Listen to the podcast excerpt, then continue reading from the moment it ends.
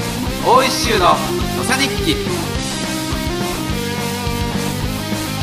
皆さんこんにちは、えー、高知県議会議員の大石修です山本ですよろしくお願いしますはいよろしくお願いいたします大事な発表があるそうなんですがはい、えー、実は、えー、本日3月31日金曜日、はいえー、今日からなんとなんとと言いますかね、まあ、4年に一度の実は統一地方選挙うんという選挙戦が、まあ、幕開けということで、はいはいえー、今日から実は4年に一度、えー、高知県の県会議員の、うんまあ、選挙うんが、まあ、告示をされたということで、はいはいはいはいえー、まあ今日からね、あのー高知県下いろんな町を選挙カーが早速はあはあはあはあ走り出してると思いますけれども、告示をされたっていうのが選挙が始まったそうでとすね同じ意味そうですなるほどそうです。はいまあ告示という言い方をするんですけども、はいまあ選挙戦が合法を切って、まあ今日からまさに選挙戦、まあまさに今日初日となるほどいうことで、うんえーこれから4月の8日までが選挙運動期間、はいそしてまあ4月の9日の日曜日に、うんまあ党開票ということで、はいえー皆さんに投票してもらう、それから開票も、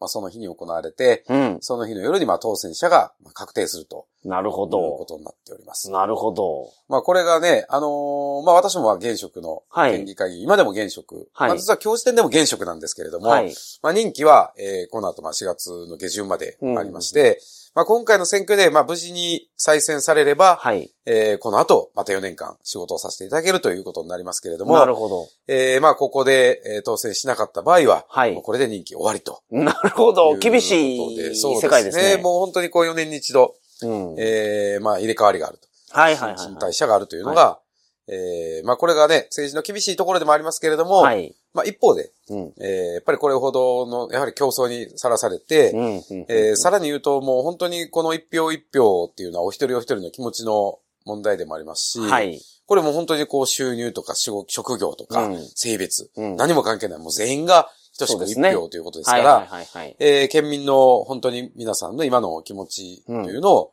まあ表すはいのがこの選挙戦ということで、うんなるほどまあ政治家にとってはまあくぐり抜けれなければならないし、はいまあ向き合わなきゃいけないと。うんまあ非常に大事な今、時期はいはいにはないります。はい。そう、統一地方選挙ってことは、はい高知県だけじゃなくて、そうですね。もう47そうです全部で一気にやるってこそうでとですすね。まあ基本的には一気にやるんですけれども、はい。まあ何かしら事情があって、ちょっとずつずれてるところとかもありますけれども、はいはいまあはいおおむねうん全国各地で今、選挙戦が行われているとなるほど。いうこと確かにその選挙解放、選挙特報っていうんですか、はいテレビでやってるやつを見てると、うんうんうんうん何々県はこれで決まりましたとか、そうですね何々県はこれが決まりましたっていうのが、はい。どんどんどんどんありますもんね。うんうんうん、そうです、そうです。そのテレビの報道で僕いつも思うのは、はい選挙の結果だけはすごい特集組んでやるじゃないですか。はいはいはいはい。その前にやるべきだと思うんですよ、僕。まあそうですよ ね。事前にね、事前にこの人がこんなことを言ってるとそかう、ですね。がなくて、うん全部その、終わった後にはい、結果こうでしただけ特集組むでしょうんう。うんうんそれ以外は各議員それぞれの努力にすごくこう任せられてるようなね、はいはいはいはい。ところがありますよね。。まあ特にその国政はね、まだそのテレビで国会中継もやってまはいすはいしはい、はい。えーあるいはそのワイドショーとか、うんうんそういうところでも政治ネタは取り上げられるし、ということですけれども、地方議会っていうのはもうほとんどね、うんそういう報道で扱われることがないので、うんうんうんまさに。まあ私は、まあ YouTube やったりとかね、こうはいやはいってはいはいポッドキャストやったりしてますけど、うんうんうん基本的にはそう、確かに山本さん言う通りですよね。そうなんですよ。事前に情報がない。はだからどうやって選んだらいいかね、ちょっそとうなわんでかすよらないっていうね、はことに。で、あの、選挙に行かれてるは方いも、あの、家にハガキが来るから、あ、いなんとなしに選挙があるんやと。はいはい。もうその日に行きましょうと思っうんうんうんて行ってる方がいらっしゃるとはい思うんですけどうん、うんうんその、市議、県議、はい。知事、市長とか、はいいはいろいろあるじゃないですか。はいはいはい。この、その、仕事の、なんていうんですかね、役割とかを、はいはいはい。簡単に今日説明していただければ。なるほど。はい。そうですよね。大体こう、政治家って一括りにうん。言うんですけど、政治家も結構種類があるんですよね。はいはいだかはいはい。ら国で言うと、うんまあ内閣総理大臣、はいあ。るいは大臣ですよ、うん内閣を組織している人たちと国会議員。はい。もうこれも仕事が違うし、うんあるいは私たちの高知県で言うと知事はい。と、知事も政治家ですよね。うんうんうんで私たち県会議員も政治家ですけど、そもそも与えられてる役割とか、はいはい。権限。がまた全然違うと。はいはいはい。で、日本の場合は、うん。国の政治と地方政治でまたそもそも根本的に違ってまして、はいはいはい。山さんわかりますどう何が違うか。えっ、と、トップを選ぶのが、うんうんえっ、と、その、国民が選ぶのが、うん地方で、お鋭い。えっ、と、国のやつはトップを選べないですよね。そうです。誰が選んでますかえっ、と、まあ、自民党総裁選挙とかで決まる人は、がいトはいップになるので、はい。国会議員が選ぶ。そうなんですね。素晴らしい。この違いを、これ、はいはい多分な、習ったと思うんですけど、社会の授業で。うんうんうんうん国の場合は議員内閣制っていうんですよはね。いはいはいはい。で、議員が、まあ、内閣うんを、そうまあ、つまり、その議員の中で一番票を集めた人が国会議員が選んだはいはいはいはい。内閣総理大臣となるわけですよね。で、あのーこれ三権分立って、やりましたね。はいはいはいと思うんです。よね。あのー、何です三権。はえっと、司法と、いはいはい。裁判所と、はいはい。えっ、と、法律とかを作る内閣と立法立か。法ですね。これは国会ですね。国会か。うん国会と、あと、その運営する。行政ね。行政かはい、そうなんですね、はいで、内閣はだから行政を統括するんですね。うんうんうんだから基本的には、その、国会議員で選んだ内閣総理大臣うんはい。が、まあ、仕事をするわけですね。うん予算などを使って、ね、行政という。で、これは国会議員が選んでる。はいはいはいはい。まあだから国会議員が選ぶということは、うん。基本的には、その、時の与党というか、はい。多数を握っている政党のリーダーがうん。内閣総理大臣になると。。はいはいはいはいうことで、これまあ議員内閣制と。い。なるほど。まあは県とか市町村はまた別に二元代表制っていうんですね。いはいはいはだからい。議員は議員で県民が選ぶ。はい。一方で、県のリーダうー、ん。あるいは市の、市町村のリーダーも、はい。これも直接その住民が選ぶということで、なるほどなるほど。それぞれが選ぶというはい。形なんですね。たアメリカの大統領選挙って、うあの、国民が選ぶじゃないですか。ん。そうですね。だからアメリカは、その国の運営の方法方法も、その、日本のその県の運営の方法とかと似てるってことですかそうですね。似てますけど、またちょっとその国会議員の役割とか、はあ、はあはあはあまあ大統領の果たす役割とかも少し違うので、うんまあ簡単になるほどは言えないんですけど、国会議員まあも直、接なんか向こうは上院議員とか下院あ議員そうでとすかね言い方しますよね。そうですね。日本は衆議院参議院っていう言い方で。うんまあ、だから、まあ、仕組みが、まあ、根本的に違うってことですかね。そうですね。なるほど、なる仕ほど。組みが根本的に違うのと、すうん、そうですね。うんあ、の、それぞれの、まあ、果たす役割が違うとはいはいはいはところですね。い。なるほうん。ど。で、衆さんは、大石衆さんは、県議会議員というこそとうで。です。そうです。まあ、いろんなね、さっき国会の話とかもしましたけど、この話出すとすぐ非常に長くなるので、はいはいはいはい。まあ、高知県の例だけ、うん。今日はちょっとお話ししたいとお思い願まいすしけど、ます。はい。まあ、高知県の場合は、だから政治家というプレイヤーは2種類いるんですよね。はい。県知事さんと、うん私たち議なるほど。じゃあ、高知県っていうやつで見たらってことですね。高知市とか南国市とかあるじゃないですか。員。うん。けど、これも構図は基本的に一緒ですね。あははははは、うん。なるほど。まあ、わまあ、県の場合は知事と、はい。私たち議会議員。はい。で、市の場合は市長と議会議員。なるほど。町の場合は、は町長と町会議員。っていう町もあるのか。なるほ町ど、もありなるまほすど。村もある。りますよ。 村長と村議会議員。はいはい。まあまああ、市町村というのは一つの枠ですから。なるほど。日本の場合はその三層構造といって国、それから県、県、市町村市。なるど。ほど、なるほど。別に分かれて、それぞれが役割分担しながら、はいはいはいはい。あ、の、例えば国であれば非常に大きなことですよね。はい。財政の問題とか、通貨をどうするかとか、うんうんうんうんあるいは外交、安全保障をどうするか、はい防衛の問題をどうするか、はい大きい問題ってですね、はい。で、市町村の場合は非常にこうもっと住民に近い、うんうんうんうん水道の問題をどうするかとか、はえーまあ、医療、保険の問題をどうするかとか、うんはいえーこういうことをやってますね、はい。で、県の場合はそれよりももう少し大きい広域の、なるほど。についてやるって、それぞれだから役割分担してるんですよ。はいだはいかはいら別に上とか下とかじゃないんですけどね。はいはいはい。まあ、そういう形で仕事をしてる、それぞれの政策的に扱う領域が違うというか、はい。まあ、守備範囲が違うということですね。なるほど、なるほど。で、全体として日本の国をカバーしてるっていうのはいはいはがい、まあ国の構造ですけど、うんうんうんまあそういう中で私が活動してるのは高知県はい。ということで、まあ県知事は何人いるか知ってますズバリ、ズバリ。一人。うわ、 鋭い。いやいや。そうですね。はいはい。今、の県知事さん知ってますえっと、浜田さんあ、そうですでね。すね。浜田誠二さんというね、はいはい。あ方が、まあ知事さんで、うんで浜田知事は一人。はい。で、私たち県会議員は、ズバリ。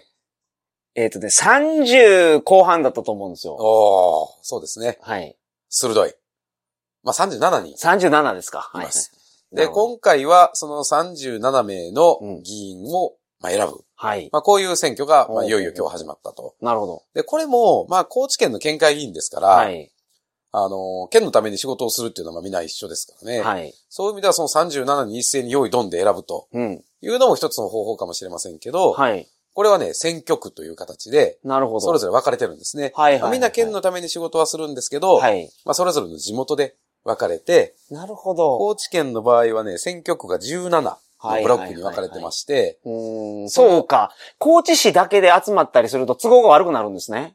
まあこれは考え方ですね。はい。まあただ一般的に言うと人口の多い地域から、たくん。さん人が出るだろうとはい。いうふうに言われててますから、はい。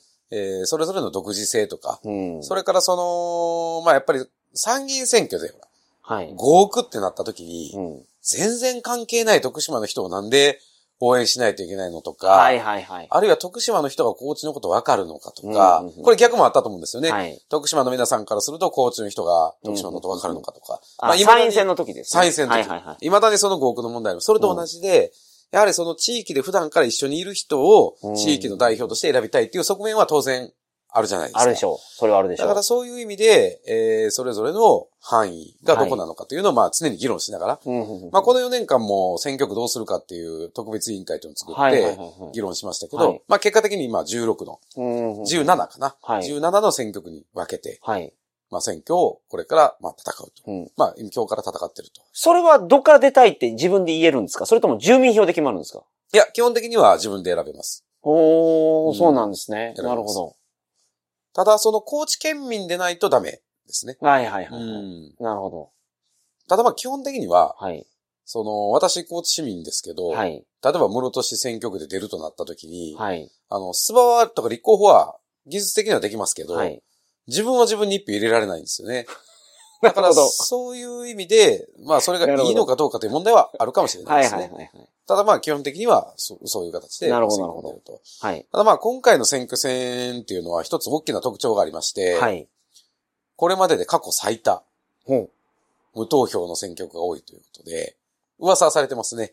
無投票の選挙区。うんそうですね。まあ、今日31日で選挙始まったばっかりですから、はい。明日の朝の新聞に、えー記事が載ると思いますけれども、はい。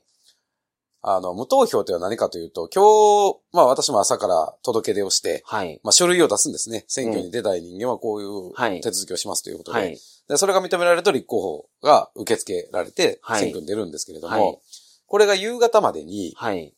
ある時間までに、夕方の、立候補の届け出がうん。定数以上にいなければ、うん。例えば、一人区の選挙の場合に、一人しか届け出がいなかったら、はい。もうその人当選じゃないですか。ええあ、そうなるんですか。だから、もう定員割れしてるから。そうそうそうそう。なるほどで二。人のところに二人しか届けていかなかったらもうそれで終わるんですよ。はい。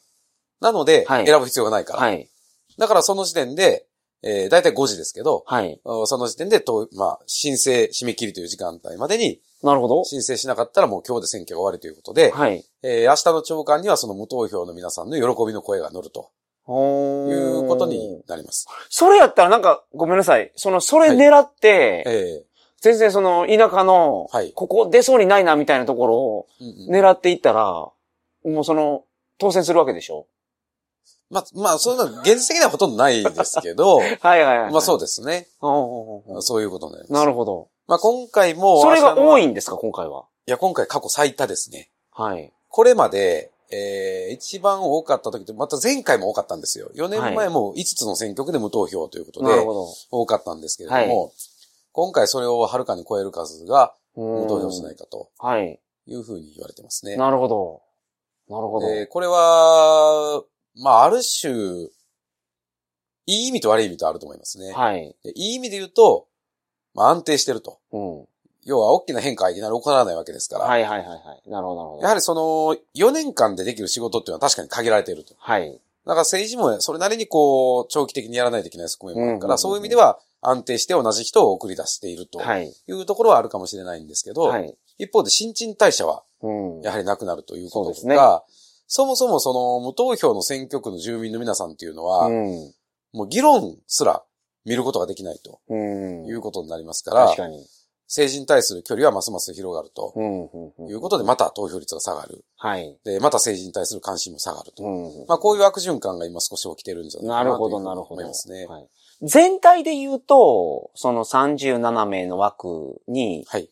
何人が立候補する予定なんですかうーん、今回、だから明日の朝刊に全てはい。出ると思いますけど、まあ50人を超える皆さんが出ると、ああ、ななるるほほど。ど。いうことにはなるろうかと思います。はいはいはい。まあ特に多いのは、今、私が戦ってる高知市。うんうんうんここは15人の枠ですけれども、もう20をはるかに超える数の皆さんがな立る候ほ補されるとど。なるほど、なるほど。いうことで、一番の激戦区とはいはいはないっ。ております。高知県の中では。高知県の中では高知市まあそりゃそうでしょうね。なるほど、なるほど。で、まあこれは、その今、実は国政の影響も結構あるんじゃないかなと思うんですけれども、はい。国政も今非常にこう一強多弱多弱とうんいうふうに言われてますけそど、の、だから自民党が強いってことですうんそうですよね。はいまあ安定してるといえば安定してるしうんうんう、んまあ強いとはい。いうことで、高知県の選挙区の一つの特徴というのは、うん。高知県の人口構造っていうのは他の都道府県と比べて大いに違うところが一つだけあるんですよ。はい。これは高知市にやっぱり人口が一極集中している。うーん、なるほど。高知県民の今46%が高知市民ですかはいはいはいはいはら、い。一極集中してるんですうよ。ん。ということは、他の市町村は今非常に人口減ってるという中で、ほとんどが一人区なんですね。一人区。うんうんうん。一人しか。当選しない選挙区なんです。はい。でこれはいわゆる衆議院の小選挙区とかと同じですね。はい。で、一人しか通らない選挙区っていうのは、うん。まあ、現職で非常に強い信頼ある方が、なるほど。出た時にはいはいはい。まあ、しかもまあ、あのー自由民主党公認という時のね、政権与党の公認で、うん。えーまた信頼ある方が出るというふうになると、うん。まあ、そこを割って出るというのはなかなか確かに。競争するというのは非常にこう難しかったりはいはいはい。ということもありますし、うんまあ、だから言うようにその安定してるといういい面も確かにあるんですね。うん。けど一方でその競争がないという意味での、まあ今、えー、高知県の政治は非常にこう過渡期を迎えてるし、これは一つのそなるほのど人口が高知市以外が減ってるということの、はい。まあ大きな現れでもあるんじゃないかなるほど、と。なるほど。思いますはいはいはい。まあただそこだのね、高知市は高知市でしっかり今選挙してますから、うんうんえーここの中で、えー自分たちの政策をしっかり訴えながら、うん。うんうんまああの、高知県の選挙っていうのは極めて高知県の将来を考えるにあたってはいい機会でもあるんですよね。はいはいはいはいはい。なそんかのそれ我ぞれの々がってことですね。。そうですすね。はいはい。有権者の皆さんもそうですし、うんうんうんまあ議員もそうだと思いますね。うん。 やはりあのー自分たちが何を訴えていくかのかというのを当然これ選挙の時真剣にもう一度考えます から。そりゃそうでしょう。うんまあ普段は一生懸命それも当然仕事してますけど、はいはいはい。改めてそれをやっぱり棚卸ししてね、うんうん。あのーまあ考えるいい機会でもあるし、はいはい。有権者の皆さんからし、有権者からしてもいい機会になるということで、まあこの機会にやっ、まあ議論をあーしっかりして、はい。で、向こう4年間、いやむしろまあその先のね、うん。えー高知県を考える、まあ道しるべになるような、はいまあ。そういう選挙戦にしたいなとなるほ思ど。ってますが、一方で、はい。この選挙っていうのは非常にこう制約が多いんですね。うんこ。う。やったらいかんことが多いうん、多いですね。うんというかできることが非常に限られてるんです。はいはいはい。で、まあ例えば、うん。まあこれもともとその公職選挙法というね、はい法律に基づいてずっとできてますけど、はい。例えばですけど、はい。選挙カー、なんでそんな名前ばっかり言うんやとか、ほうほうほうほうもっと政策言え。美味しい州でございます。そうそうですね美。味しい州でございます。これをなぜやるのか。うんはいあれ法律で決められてるんですよ、実は。え、名前しか言うなって言われてるんですそうなんです。あの、政策を訴えられるのは、かはい。えー車を止めて、その車の上に立って演説をするときは OK そうなとんいでうすことになっか。てます。動いてるときは、連呼は認められてるんですね。名前の連呼はそうです、そうです。連呼は認められてるけど、政策を喋るっていうのは、ちょっと微妙なんですよ。へえ。だったりと。か、えー、あるいは、えー、ビラを配れる数も決まってたりだとか、ほうほうほうほまあ、ビラもね、そもそも最近まで配れなかったんですよね。う。はいだ。から選挙中できることっていうのは、昔はですよ。はい。まあ、あの、人を集めて演説をするとはもちろんできます。うんうんうんそれから選挙カーを走らすことはできます。はい。街頭演説もできます。うん。で、あともう一つは、法廷はがきといって、はい。えー候補者を推薦するはがきをうん。 8000枚送ることができると。ほうほうほうほう。候補者を推薦する。そうですね。まあ、例えば私は大石修さんを応援しています。みなたいるな。ほど。あ、じゃあ僕がそれができるってことですかあ、そうう。ですね。あは一人あ発ただ生ま前あ、。それは事務所、まあ、選挙事務所から発送するんですけど。お候補者一ーな人るにほど。ね。一人につき。はいはいはい。まあ、それぐらいしかできなかったんですね。はい。で今、それに加えて、まあ、ようやく、うん。ビラが配れるようになった。はい。まあ、これも1万6千枚限定ですけど、うんうんうんうんあと、まあ、大きいのはやっぱ SNS ですね。はい。 SNS の利用、インターネット選挙というのは解禁されて、なるほど。 SNS は活用できるようになったんですね。でも昔はダメやったんですね。昔ダメです。驚きですけど。うん。うん。あと不思議なんですけど、投票以来も、SNS は OK なので、はい。 LINE とかメッセンジャーは SNS なんですよね。はい。なるほど。メールは、はい。電子メールは SNS じゃないですよね。ほう、なるほど、なるほど。だからメールで選挙運動できないんですよ。ええ LINE は OK です。はい。今度選挙があるんでよろしくお願いしますっていうのは LINE じゃ言えるけど、はい。メールで言えない。そうなんです。ととか、あ、まあ、いろいろ決まりがあるんですけども。はいはいはいはい。まあ、ただこのインターネット選挙が解禁されたっていうのは私たちにとっては、うん。まあ私は少なくともすごくプラスだなと思っていて、はいはいはいはい。昔だと政策をいくら一生懸命語ろうとしても、うん。 A4 のはい。紙、はい。表裏うん。に書くしかなかったん ですよ。ほう、なるほということど。え、は今日それビラとして配れなかったんでしょ、でも。そう、昔はそれも、そう、それもなかったんですよ、そもそも。はいはいはいはい。だからこれはもう本当にほとんど訴えれる方法っていうのはもう言葉しかなかったんですよはね。い。なるほど。だから紙とか媒体でできなかったんですね。はいまあようやくビラ配れるようになった。はいはいはい。ところがそのビラも A4 表裏ですからね。うん。そうすると、まあ、例えば政策って言っても、はい。まあ、福祉の充実に頑張りますと。うん。まあ、それは、字数の問題とは書けますけど、はい。じゃあそれを具体的にうん、ふんふんふんふん。どうするのかとはいはいか、はいどこのポイントを大事に持ってるのかとか、そう思う背景は何なのかとうか、ん。そこまでその A4 のビラ表裏に全部書けませんよね。確かに。はい。なのでそれ、やりたいこと一個だけじゃないですもんね。そうなんです。いろいろあるからはいそうなんです。だから、どうしても政策重視の選挙にはなりづらかったっていうのがああ。昔は。なるほ大どき。かったんですね。はいはいはい。だからこそその名前を呼ぶのに効果があったんですね。名前を連呼するのに。そうですね。そうですねまあこれはね、日本の政治の特徴もありますけどね。はい。その、日本の政治というか、基本的には政治はすごく信頼に負うところが大きくてですね。うんその人の人徳とか、まあ、人気とかですね。はいはいはい。まあ当然その政治っていうのはいろんな人を巻き込んで、うん。えー物事を前に進めていく仕事なので、はい。信頼というのは確かに、これはもう古今東西、うんまあでも一番大事だと思います。はい。まあ、ただ一方でその信頼に加えて、えーこれから先はその政策についての賛同を求めていくとか、えーそういう意味で言うと、まあ今日もこうやって音声で発信させていただいてるっていうのは、はい。非常にこう画期的なことでね。なるほどなるほど。まあこの後ね、なんか今日はこういうその元々仕組みの話をしてますけど、はい。まあぜひその高知県の今の抱えてるうん。課題とか、うん。あるいはその中でたまたままあビラに私こういうこと書いてるんですけど、それはこういう思いなんですっていうことはいなはんいかはいもは、い。まあちょっと、ね、ご紹介もさなるせてほいただどけた。らいいなでといすうね。ことで、はいはい。まあ特にそういう意味ではこの音声、うんポッドキャスト使ってやるっていうのはこういいかなということで、はい今回初めて、うん。まあ前回も Facebook とか他の SNS はずっと使ってきましたけど、まあポッドキャスト初めて伺えるんで、うんちょっと私としては非常にこう楽しいなとなるほど。いうふうにはいはいはい思ってるところです。僕も、まあその、もちろんその選挙には行ってましたけど、はいはいはい。誰に入れるかって、もうう、し正直あの、知ってる人に入れたりとか、まあそうですよ ね。雰囲気で入れてたんで、ポスターとかね。はいはい、そうそう、いや、まさにそうですよね。うん。だから、こうやってそのインターネットを使って、はいこういうことを高知県で達成したいんですよっていうのが、その表現できるというか、その、お伝えできるようになったっていうのは、画期的というか、そうですね。はい。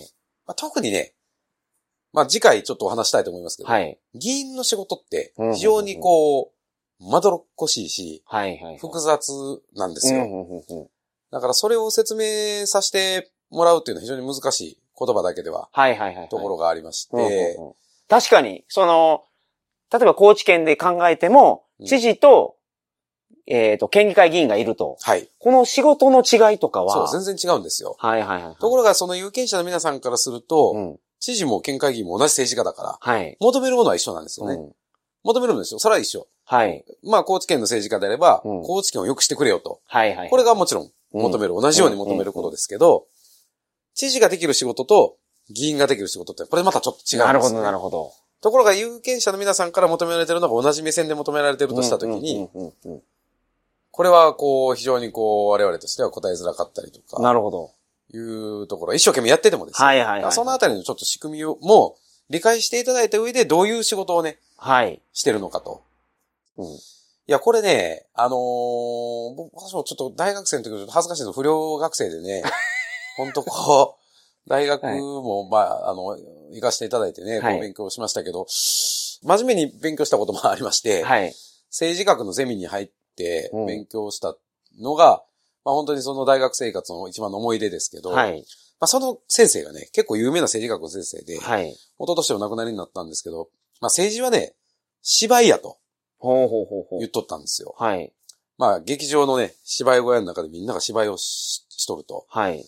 で、目の超えた観客というのは、うん。その芝居に出てる、まあ俳優はい。がどういう役割を果たしているのか、うん。そこに出てくる道具がうん。どういう意味をなすのか、はい。そういう基礎知識うん。というのをしっかり持った観客がたくさんいればいるほど、はい。その芝居の妙味がやっぱり上がるし、なるほど。で、そういう目の超えた観客がいっぱいいればいるほど、役者のレベルも上がるっていう。なるほほど、なるほど。まあこれ確かにそうですよね。はいはいはいはまあそれと実は同じで、い。うん。選挙とか政治も実は同じようなところがありまして、はい。それぞれの政治家の役割とか仕事っていうのを、うん。一段深いところでうん。理解してもらう、な目るほどの超えた有権者皆さんがたくさんいればいるほど、はいはいはいはい。おそらくこう政治のレベルっていうのうは上ん。がっていくんじゃないかなとなるほど、なるほど。いうふうに思いますので、まあその前提のね、はい。一体もう何の仕事をね、この人たちはしてるのかと。はいこの人たちってもう私のことですけど、はい。まあそういうこともね、ちょっとまた今回せっかくの選挙戦の機会なのではいお話をさせていただきたいなというふうになるほど。思はっておいり。ます。楽しみです。はい。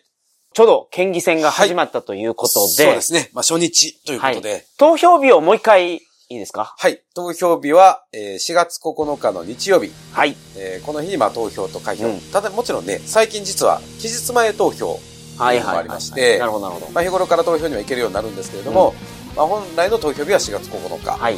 で開票もまあその日うん。ということで、まあ、私たちまあ立候補している人間ははい。この日に、まあ、天国か地獄か確まあかに。ほんとそうなんですね、はいはいはいはい。うんまあ、当選すれば引き続き4年間はい。仕事を担わせていただける、うん。まあ、落選すれば本当にもうこれはまあ何もないというんですかねはい私も3度落選してますけど、はい。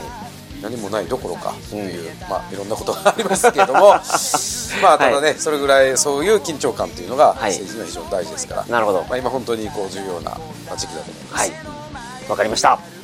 本日もありがとうございました。はい、ありがとうございました。逃げていたそんな自分が悔しかった夕焼けの空が僕を赤く染めて強く生きると励ましてくれた夕焼けの光が僕を赤く